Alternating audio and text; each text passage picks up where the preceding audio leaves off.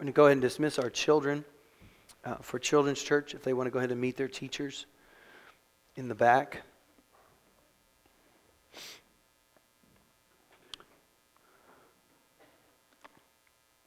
You know, as we were meeting for prayer this morning, the Lord shared a word with us about um, being ready, the end times, and really getting into the Word and knowing Him. And I believe the word that He shared with us this morning falls along those same lines. As we move closer and closer to the return of Jesus Christ, um, there's a need for the church to truly be the church. I'll tell you, guys, we have talked a long time as a church, not just as this church here, but we talk a lot about prayer, but we really don't pray. We talk a lot about obedience, but yet we fully don't surrender our lives to Him. We keep living for ourselves. And the Holy Spirit is trying to prune us and clarify and bring the type of order that He wants to see in our lives as the return of Jesus draws nearer. And uh, we need to hear His voice and respond to Him. Amen? this morning, if you are uh, visiting with us, we have, uh, we're in the middle of a series called The Golden Nuggets. Golden Nuggets from the epistles. And so basically, from Romans church all the way through the Revelation, basically taking out some of those core passages of Scripture that have really uh, spoken to our lives and to our hearts, that have been kind of important passages of Scripture to us through the years. And uh, as I've shared, and I've gotten some input from some of you, um, I'd love your input as we go through this series, and not just this series, but Gold Nuggets through the Gospels and Gold Nuggets through the Old Testament. Uh, share with me those passages of Scripture that have been most meaningful to you. As we kind of walk through this series, we started in Romans chapter 4 with the God of all hope. From 1 Corinthians chapter 9, we looked at running to win. Last week from 2 Timothy chapter 1, that passionate faith. And today from Galatians chapter 6, Galatians chapter 6, verses 6 through 10. Uh, and a very appropriate passage of Scripture as we find ourselves in the middle of harvest season. Uh, physically speaking, as we look around and the harvest is taking place and farmers are working diligently to get those crops in, uh, this is a very appropriate passage for this time of year. And I, I didn't really plan that. I wish I had. I wish I could just tell you that I had, and I'm really that smart. But this was just on the schedule, and even last night, Christy and I had the chance to go to the Jeff Moore concert over at uh, First United Methodist, and he was talking about the, just the symbolism of harvest. When you're in this area this time of year, and the, the planting and the harvest, and the way that the Bible constantly uses that analogy uh, is so real for us. I don't know that uh, maybe because you've always lived here, you don't understand what it's like in, in other parts of the world. But when you preach about uh, planting and harvesting in the middle of New York City or in the middle of Cleveland or in the middle of Miami, uh, it doesn't get the same effect as it does for us. We understand uh, planting and harvest a little bit more. But before we read this passage, I want to talk to you just a moment about the kindness of God. Um, we are here today because of the kindness and the love of God. Okay? We talked about it as we were taking communion together. It's the love of God uh, that He expressed towards us, not because of our deserving it, not because of anything we had done. We were His enemies. And He reached out to us and He gave us the opportunity to come into His kingdom as sons and daughters. That's because of His kindness for us. We did nothing, we planted nothing, we sowed nothing in order to reap that spiritual benefit.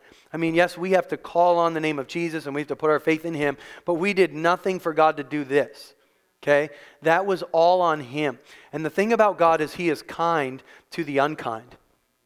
He constantly showers the rain on the righteous and the unrighteous. Okay? That's because that's who He is. And even as a parent, we kind of understand that. Even when our children are rebellious, there's this desire in us to still love on them and to, to give to them and to, to, to bail them out of trouble, even for the umpteenth time, uh, because of, of the love that we have for them. And our love is so imperfect, His love is so much more perfect. His kindness, however, in Romans chapter 2, we're taught that the kindness of God, don't you see how wonderfully kind and tolerant and patient He is with you? Does this mean nothing? Can't you see that the kindness of God is intended to turn you from your sin? Okay, the kindness of God is meant to bring us to repentance. That's the reason that he extends kindness to us. But when we reject that kindness, not that we reject receiving it, but when we reject understanding it and applying it to our lives, we store up judgment against him, uh, against ourselves. Okay? Psalm 103 reminds us that he revealed his character to Moses. Remember on the, the mountain when Moses wanted to see his face? God revealed his character to Moses. The Lord, the Lord is compassionate and merciful, slow to get angry, and filled with unfailing love. That's for, straight from the mouth of God to Moses. That's how he described himself to Moses on Mount Sinai slow to get angry, compassionate and merciful. He does not constantly accuse us. He's not remain angry with us forever. He does not punish us for all our sins, and he does not deal harshly with us as we deserve. So here's the problem. When we take the kindness of God, we we can take it on ourselves and we can be deceived by it we can be misled by the kindness of God. Meaning, when we sin and we don't see immediate consequence, we can think, oh, you know, that's just the grace and kindness of God. And, and it is. Or when we get a benefit that we didn't plant or we didn't sow, we did nothing to get it, like salvation, it just freely comes into our lives. We did nothing to do, deserve that in any way, shape, or form. We can take that for granted and misinterpret the law of harvesting and planting that we're going to talk about today. In fact, if you go to Galatians chapter 6, verses 6 through 10, you'll see um, what I'm talking about. Verse 6 says this Those who are taught the word of God should provide for their teachers, sharing all good things with them. Don't be misled. You cannot mock the justice of God. You will always harvest what you plant. Those who live only to satisfy their sinful nature will harvest decay and death from that sinful nature, but those who live to please the Spirit will harvest everlasting life from the Spirit. So let's not get tired of doing what is good. At just the right time, we will reap a harvest of blessing if we don't give up. Therefore, whenever we have the opportunity, we should do good to everyone, especially to those in the family of faith. Father, give us understanding as we study your word together and show us, Holy Spirit, how to apply it to our lives. I pray in Jesus' name. Amen. One of the danger of going through a, a, series like this on the golden nuggets is we as believers sometimes have a tendency to take a golden nugget out of context.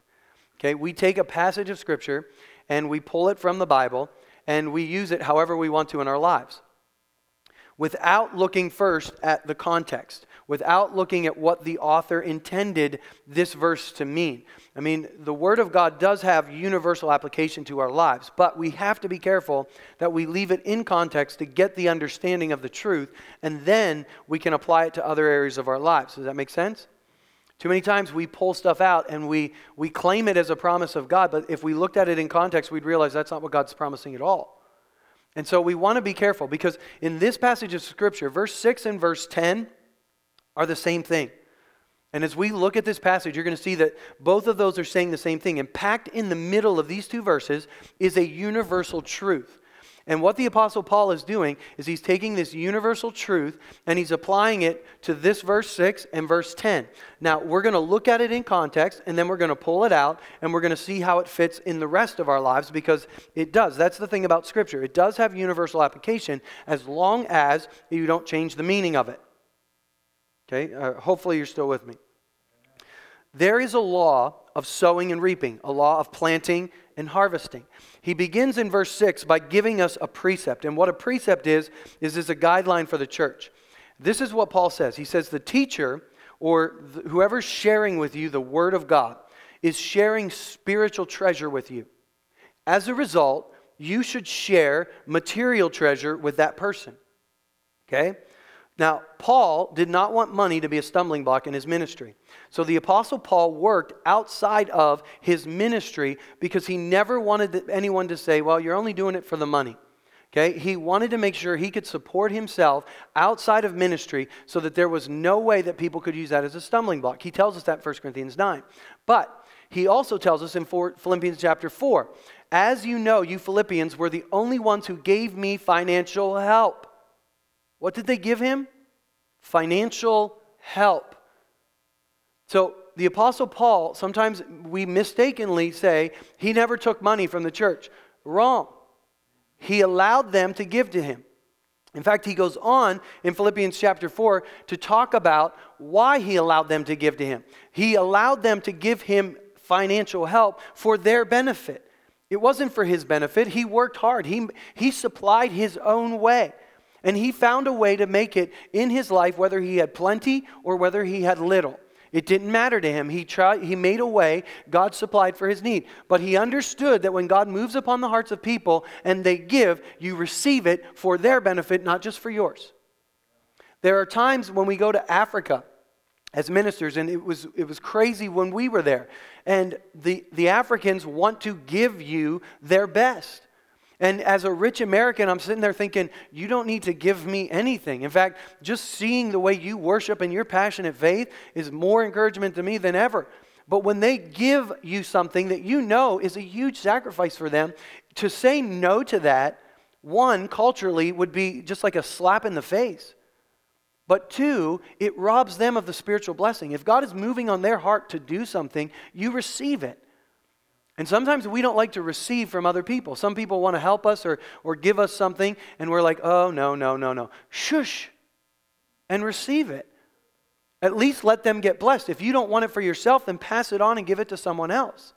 But don't rob them from being able to, to be blessed because they want to give to you and because the Lord's moving on their heart.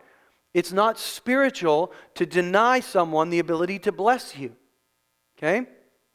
Now, in 1 Timothy chapter 5, the Apostle Paul reminds the church that elders in the, the church should be paid. They should be paid well. Jesus taught it in Luke chapter 10, verse 7. He told the apostles, When you go into homes, stay there, accept their hospitality, because those who work deserve their pay.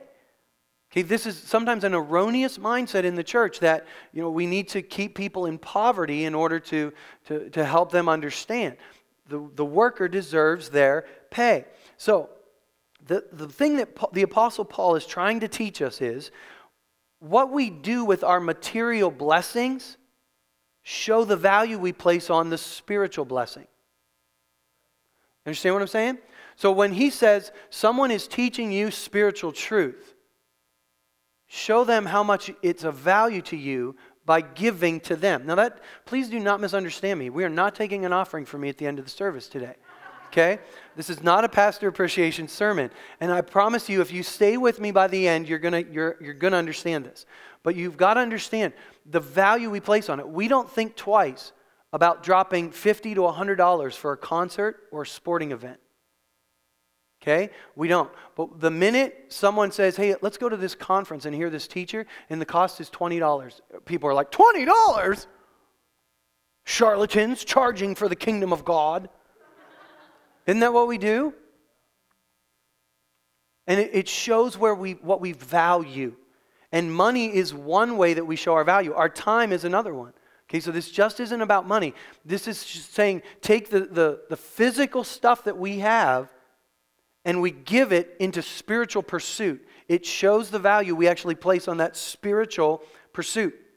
There's a spiritual principle that Paul is going to give us in verses 7, 8, and 9 here in a minute. But I want to skip down to verse 10, and I want to look at verse 10 because this, is, this kind of takes it a little even further. Uh, I left off Acts 20, verse 35. This is from, again, the Apostle Paul teaching us from the words of Jesus it's more blessed to give uh, than to receive. And so, this idea of low value on spiritual things is very applicable to the American church. We place high value on our stuff and on our entertainment, but we place low value on our spiritual things. Okay? And we're not going to be able to receive well from the kingdom of God if we do not value the things that He's going to give to us and offer to us. So in verse number 10, he says this Therefore, at the end of it, Therefore, wherever we have the opportunity, we should do good to everyone, especially to those in the family of faith. That word to do good can mean to be generous or to share with everyone. And in the context of what he's saying, if you look at verse 6, you look at sowing and reaping, you look at verse 10, this is what the Apostle Paul's saying. Don't just share with the people that are teaching you, share with everyone. Be generous to everyone. Be generous. Share good things with them. Say, well, but I, I worked hard and I earned and I deserve and, huh? Everything I have comes from Him. Doesn't matter if I worked hard and, I mean, He's the one that keeps the law of sowing and reaping in practice. Okay? It's ultimately the kindness of God at work in my life, not just the law of sowing and reaping. So, we don't ask the question, you know, does this person deserve my generosity? Well, that doesn't matter because I didn't deserve his and he gave it lavishly. Look at this table. This is the, this is the love of God expressed to us, and not one of us deserved it. And he held nothing back. It proved the value. Okay? We don't ask the question, uh, who is my neighbor? Just like the, you remember the, the rich man, the lawyer that came to Jesus and said, Well, who's my neighbor? And Jesus told him a story everybody's your neighbor. You don't ask the question, Who's my neighbor? You say, Who can be my neighbor? Or who should I be a neighbor to? Is what we're looking for. If you remember the story that Jesus told about the Good Samaritan, remember what it cost him? It was about money, too. I mean, to be a good neighbor, what did he have to do? He had to bandage this guy's wounds, yep, but he had to put money down at the motel. Hey, take care of this guy's needs, and if there's any more that's due, I'll take care of it when I come back. There was a financial obligation to help this Good Samaritan, to be a good neighbor. And that's what the Apostle Paul's saying here. This is what marked the early church. Go back and read Acts chapter 2. When they received salvation, when the Holy Spirit was poured out, there was this overwhelming generosity to share everything that's what the scripture literally says. They shared everything, they gave to anyone that had a need. They sold possessions and brought the money and laid it at the apostles' feet. There was no longer mine, yours, it was his. And they were free to do whatever they wanted with it. Okay? Mark those, those words. Ananias and Sapphira sold it, they lied about it, they brought the money, and they dropped dead because they lied. And Peter said, It was yours to do with what you chose. This is not a law to get into heaven. This is just a law to, re- to reap spiritually. Okay? What value you place on spiritual things will determine what you reap spiritually. And so that the possessions are yours to do with as you want. Please don't walk away feeling guilty today because you have possessions. You know, I struggled with this for, for a little while because it felt like for a little while in my life I was getting everything I wanted. And I'm like, God, I want to Please stop.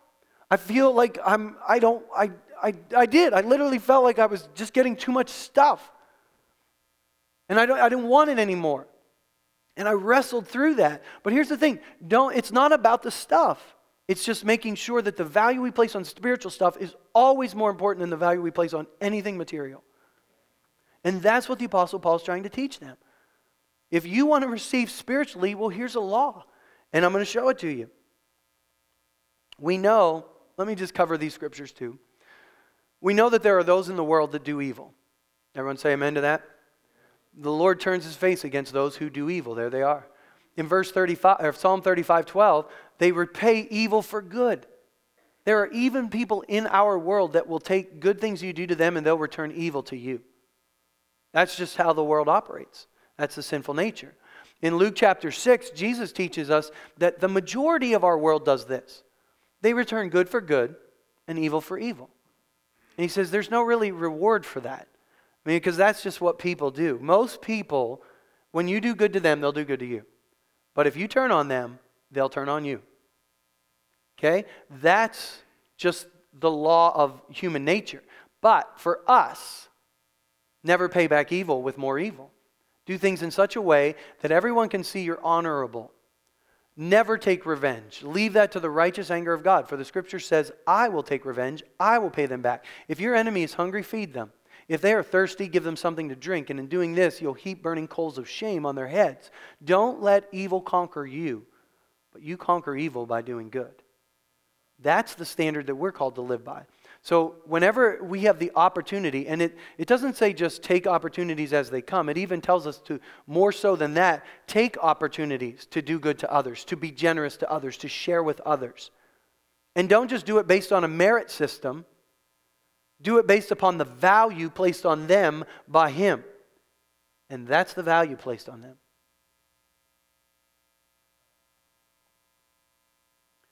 And in the middle of these two verses, the Apostle Paul is telling us here's the law that I get this from. I'm telling you these principles about how you should share, how you should give your possessions, and how these apply to this. But here's the law. So, verse 6, verse 10 are the principles. Verse 7, 8, and 9, this is the law. This is the judgment of God. This is something that He's put down. You will always harvest what you plant. Guaranteed, set in stone, going to happen. Okay? That's a law. A farmer who goes out in the spring and plants corn can expect to harvest corn in the fall. That's a law. Thank goodness that's a law. I mean, if you planted corn and then you went out in the fall and it was cabbage, wouldn't that be random? I mean, you'd be like, or if you planted something and nothing ever grew. I mean, it would be like uh, it'd be like rolling the dice and you just you, it would be chaotic. We wouldn't know what to do. I don't know what kind of crop's going to come in. I mean there would be randomness in our world. And so god has established the law of planting and harvesting. We're warned to be careful where we plant that's what he goes on to say if you plant according to the flesh you will reap a harvest of corruption and decay now, what he's saying here is if you take your money and you, you sow it or you plant it according to the flesh, fleshly things, it doesn't necessarily mean sinful things. You spend it on new possessions. You spend it on yourself. You spend it on going to a game. And none of these things are bad. But here's what you're going to harvest from that decay. Okay? No matter what you buy, it's going to decay. No matter what you spend it on, it's gone. Okay? electronics break, cars break down, houses decay. I mean, everything decays. And so when you spend it on, on fleshly stuff, you get no harvest for that. That's what he's saying. It's gone, it's used up. You can't do it again. But if you use it to bless others, if you use that money to invest in others, you get rewarded for that. There is a harvest of life that comes from that. Now, again, this is a universal truth that we can apply to more than just the money that, that the Apostle Paul is applying it to here. And we're going to get to that in just a second. But this is what Paul is saying in this passage. Jesus teaches the same thing. Don't store up treasure here on earth, where moths will eat them and rust destroys them and thieves break in and steal. Now, Jesus does not say, if you have treasure on earth, you will not be allowed to go to heaven. Okay? But what he's saying is here's a choice. I'm just telling you which is the better way. I mean, you can either get all of your treasure here or you can invest it over here. And I promise you, you're going to get more for this investment. Because when you sow to the Spirit, you will reap life. All you will reap over there is the moment, and it's gone. Now, some of our, our, some of our money needs to be spent here. We need cars. We need a house to live in. I mean, in North Dakota winter, you can't walk to church or to the store without a vehicle. You need one, and it's got to have heat. Now, it's questionable whether it needs air conditioning or not, but it needs heat, at least. Okay? And so, uh, don't worry, I crank my air conditioning up too. I love it. Heaven's going to just be the right temperature 60 degrees.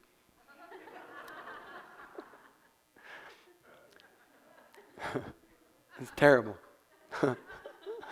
but anyway, now we can take this truth, knowing what it means, knowing how we understand it, and we can apply it to our lives in a much broader context. The Apostle Paul has written the book of Galatians about the flesh and the spirit, acts of the flesh, acts of the spirit, and how those things operate. And so we can take it out and we can look at how this applies to our lives in a broader context than just money. Because, excuse me, I just need to keep my throat coated or we could just be here for the rest of the day while I have a coughing attack. Um, Everything we do in life is an investment either in the flesh or in the spirit. And some of that will reap not just a decay and in the moment, but if we sow to the flesh in a sinful way, we will harvest from that. And that harvest will be eternal separation from God if we let that go long enough. I'm not saying that every time we sin, we're separated from God, but if you continue to l- deliberately sin, the Bible says, you are walking away from the one who redeemed you. You're trampling on the blood of his son that set you free. You do not understand the sacrifice. You are walking on the kindness of God, and you are storing up, we read it in Romans chapter 2, the wrath of God against yourself. Okay? Everything we do, we're either sowing to the spirit or we're sowing to the flesh. We will harvest what we plant. The Bible goes on and teaches us we will also harvest in proportion to what we plant. In other words, as a farmer, if I go out and plant one field of a crop, I should not go out in the fall and expect three fields to be harvested. Correct? One field planted, one field harvested. You harvest in proportion to what you plant. So make a choice. You want to harvest more? Plant more. I mean, that just goes without saying. That's the law of sowing and reaping. He tells us in 2 Corinthians 9 a farmer who plants a few seeds gets a small crop. Nothing wrong with a small crop. But if you want a bigger crop, don't be misled by the kindness of God. Plant. Here's the thing sometimes God comes in and boom, blesses you with something you didn't plant and you didn't deserve at all. Wow, thank you, Jesus. We can be misled into thinking that's how it's always just going to work. He's our sugar daddy. He's just going to come along and he's going to bless us every time. No. There's a law of pl- planting and harvesting. And sometimes in the church we get lazy because of the kindness of God. And we don't realize if you want to harvest, start planting. Don't just expect the kindness of God always to swoop in and pick you up. And if you want to pl- harvest more, plant more. And again, it's not just about money, it's about all of it. Plant more. If you want a spiritual harvest, plant more. And here's the thing uh, the thing I love about God is sometimes I plant a very little, and He comes alongside and does immeasurably more than all we could ask or imagine. But again, that's the kindness of God. And so in those moments, we need to recognize it and say, God, I am grateful to you for your kindness. Thank you for blessing me more than I deserved. And then we don't get lazy, we keep planting and we keep harvesting that field of blessing. Verse number nine says this So, in light of that, don't get tired of doing what is good, because just at just the right time, you will reap a harvest of blessing if you don't give up. Here's the guarantee it's impossible not to harvest when you plant. It's impossible not to harvest when you plant. In other words, when according to the scripture, you are generous, you are kind, you are good, you are doing what is right in a situation, it is absolutely impossible, imposible, if you're Spanish, to not harvest. Impossible. You will reap a harvest of blessing if you do not give up. If you keep planting and planting and planting. Now, here's the thing I've learned about harvesting you don't get to pick the time. Ain't no farmer that goes out in the end of July and says to his crop, All right, I'm kind of busy in October, so let's get ready for the harvest now, okay? There's a season. And until that season comes, the farmer just keeps working and working and working, waiting for the harvest. The farmer, the sower, the laborer never gets to tell the crop when to be harvested. The Lord of the harvest is in charge of that. Okay? So here's the thing when you're in a bind, it's not like, okay, I really need a financial breakthrough, so I'm going to I'm going to plant because I need it by next Thursday. Okay, this is not what the Bible's talking about. This isn't a law of sowing and instant reaping. Okay? This is a lifestyle of sowing and reaping. The Lord of the harvest will be in charge of when the harvest comes, but I guarantee you this a harvest will come. It is impossible for it not to come. So keep planting. Don't get weary. Don't give up. Keep planting. So the question as we look at this passage obviously is what do we want to harvest? What do I want to harvest? So, what do I need to plant in order to harvest that? What kind of value am I placing on spiritual things? Or am I putting my value too much in fleshly things? I mean, if I want to reap a spiritual harvest, I can't just sow to the flesh. I'm not going to reap a spiritual harvest by sowing to the flesh. Just like a farmer cannot expect to get soybeans if he plants corn. You wouldn't expect it out there. You're not going to get it in here either. We will harvest what we plant. So, what should we individually, what should we corporately be doing if we want to harvest? If you want to be physically fit, television and potato chips are not on your regimen. Right? You're not going to harvest physical fitness from a planting yourself in front of the television with a bag of chips. It's the same spiritually. You want to reap a harvest, what do you what do you need to start planting? I mean, too many times people will come and say, Pastor, pray for me for this, and pray for me for that, and pray for me for this. And the Spirit, you know, and here's the thing I will always pray for you. Please do never feel like you should come and ask me for prayer. It's not what I'm trying to say. Because here's the thing God is kind. And, you know, especially when you come to Him and say, God, I should have been planting better than I have, and I am in a mess. Would you help? He loves that. I mean, He loves to help. But here's what He wants us to learn as His children, as you would want your children to learn. There's a law of planting and harvesting. If you continually show up for work late, you will harvest fired. That's what we teach our children. But yet, here's the thing spiritually, it's like, well, you know, I don't mind sitting through a three hour movie or a three hour football game, and I love it when it goes into overtime, but God forbid the church service go a little long. Or I can't even, I can't keep my attention on what the pastor's saying, so I got to play with my phone a little bit. You want to reap a spiritual harvest, you got to plant something. And it's not a question of whether you're going to go to heaven or not, it's a question of whether or not you're going to harvest anything. And too many times in the church, we keep saying, I wish I could harvest. I wish I had this. I wish I had harvest. And God's like, plant something. Plant yourself in Sunday school class on Sunday morning at 9 a.m. I guarantee you to go hunting, getting up at 4 in the morning isn't too hard. So, why on Sunday morning at 9 o'clock is it too hard to crawl out of bed? Because there's a war going on. The enemy doesn't care if you get up at 4 a.m. to hunt. But he doesn't want you to sit in Sunday school. Oh, but that's legalism. I didn't say you had to go to Sunday school to get to heaven. I said, You want more harvest? Plant yourself and get some teaching. You want harvest? Start reading Christian books instead of reading uh, romance novels.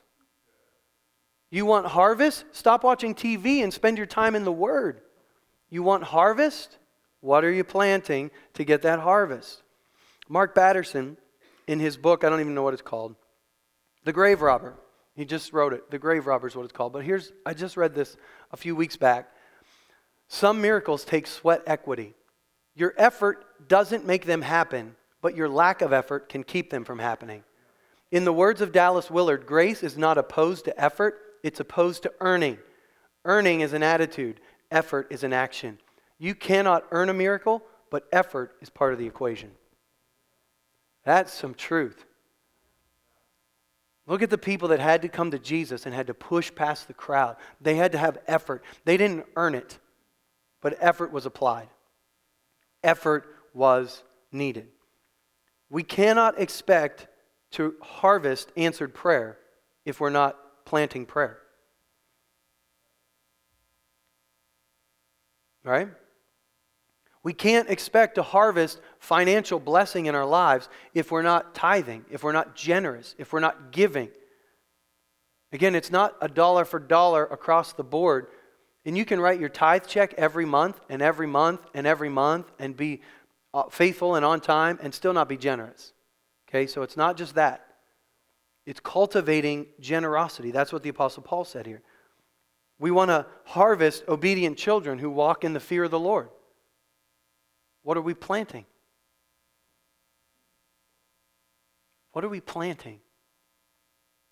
You know, it's time to stop blaming society and it's time to stop blaming everyone else and just take a little look at what we're planting. What are we planting with our conversation?